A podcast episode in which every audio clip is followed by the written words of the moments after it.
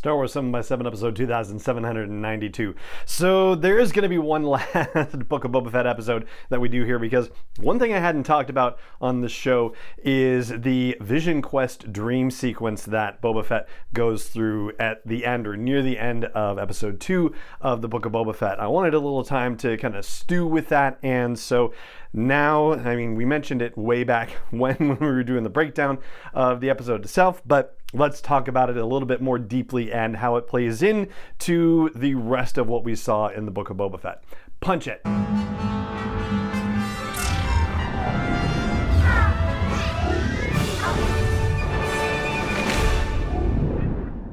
Hey Rebel Rouser, I'm Allen Voivod and this is Star Wars 7 by 7 your daily dose of Star Wars joy. And thank you so much for joining me for it. So, just a quick reminder of how this whole Vision Quest thing takes place.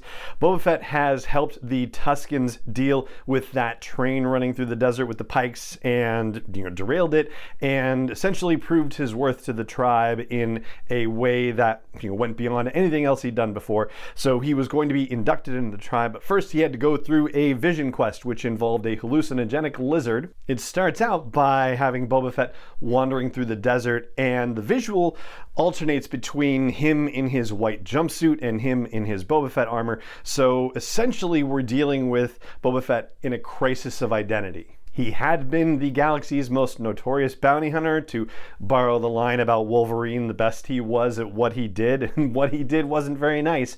But he doesn't have any of that now. He is stripped down to his essence and he has to ask himself, who is he now? And as he looks out across the vistas in front of him, he sees the Dune Sea, and then the Dune Sea transforms to the seas of Kamino. And this is kind of beautiful in its way because of the broader story of Tatooine, how we had multiple references to the fact that Tatooine used to be covered in oceans and be a very lush planet. And that's mentioned in the ceremony just prior to the lizard going up Boba Fett's nose. So it's a natural progression for Boba Fett to be thinking about this, especially considering his upbringing.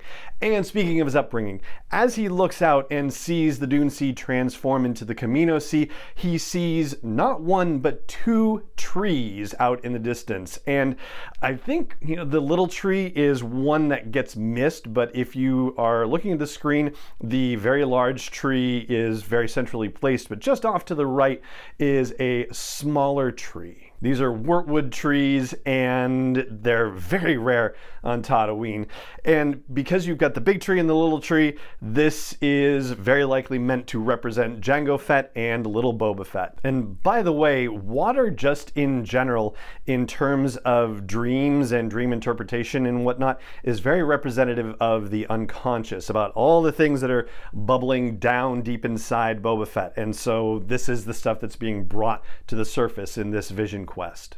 And as far as trees go, that's about familial connections, about the roots that you create and from which you sprout. There's another parallel that happens with the eyes in the tree. And you think about the Jawas that stripped him of his armor and thus of his identity. But there's another way to think about it as well. I thought back to the movie Black Panther and how in the visions that T'Challa has, he sees the tree with all the panthers up in the tree, and one of them transforms into his father upon his passing. And so this is a representation of his ancestors in the tree in their spirit form. And you could think of the eyes that Boba Fett is seeing in the tree in a similar fashion, but for him, it would be all of the clones, all of the clones that were made from the template of Jango Fett. And he is you know, one of the last ones remaining, and obviously, you know, not just a clone, like an actual replica of his father, which is a different kind of thing. But instead of this being a good thing, like it is in Black Panther, this is a bad thing for Boba because as he approaches the tree, the tree wraps its branches around him and in a very threatening fashion. And then that action is intercut with Boba Fett being like entrapped within the Sarlacc pit. And meanwhile, you also get a couple of images of a young Boba Fett, the one who misses the memory of his father desperately as he runs to the window to watch the ship fly away with his dad in it. And then the moment in the Geonosian arena where he looks down at his father's helmet and sees his reflection in the T visor of the helmet. Also, a very Star Wars rhymey thing to do, with, of course, Luke Skywalker seeing his face inside Darth Vader's helmet in the tree on Dagobah in Empire Strikes Back. So, what this essentially means is that Boba is having the realization that acting as a bounty hunter, trying to follow in his father's footsteps, trying to emulate that man and have that be his identity is a dead end path for him. It's the path that's ultimately going to lead to his untimely demise. It doesn't matter how successful he's been, it's a path that he can no longer walk. And so, to get on a different path, he has to break free of his father's legacy. He has to break free of that family tree and join a new family, which is what he does by you know, snapping that one piece of the Wortwood tree off. And then his vision ends and he comes stumbling back to his new family, to the Tusken tribe, with that piece of the Wortwood tree in tow, which eventually becomes his own gaffi stick. And with that, he is able to honor his past as well as move forward with a new identity with the clan of Tuskens in which he finds himself.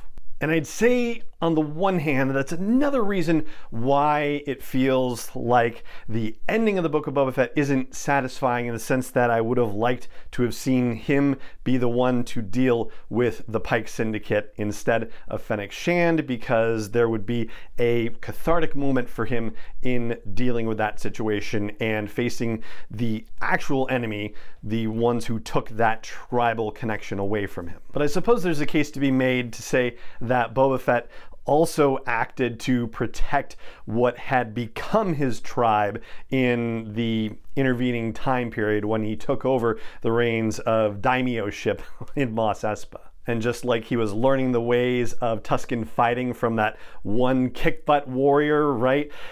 Boba Fett's own kick butt warrior went to take care of the action with the Pikes in the form of Fennec Shand. And even though Boba Fett lost his tribe very tragically and wandered in the desert presumably for years after that fact, he was still carrying with him the lesson that he had learned that he was stronger with a tribe, and that's what he wanted to communicate to Fennec Shand.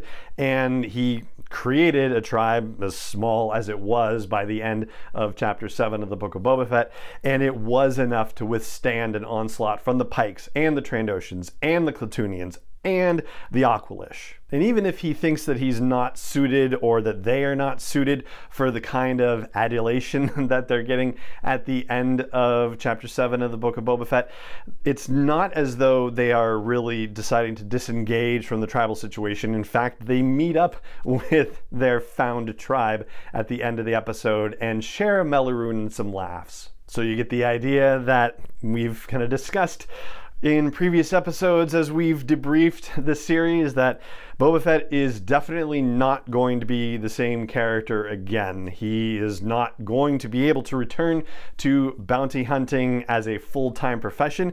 He may still end up doing it because he's just that good at it, or at least doing things that draw on those skills. But just going back to the bounty hunting life does not seem like it's the way he's going to go. And that just leaves the question of what he's going to do next. And we've talked about the possibilities on previous episodes and talked about the possibility of him showing up again in season three of The Mandalorian to help out with stuff. Who knows? But I don't know that they're done with him just yet. I don't know about a season two, but I definitely think we're going to see him again. And so there you go. That's what I've got for you about the Vision Quest and how it ties into the rest of the events of the Book of Boba Fett. And that is going to do it for this episode of the show. It just remains for me to say thank you so much for joining me for it as always. And may the Force be with you wherever in the world you may be.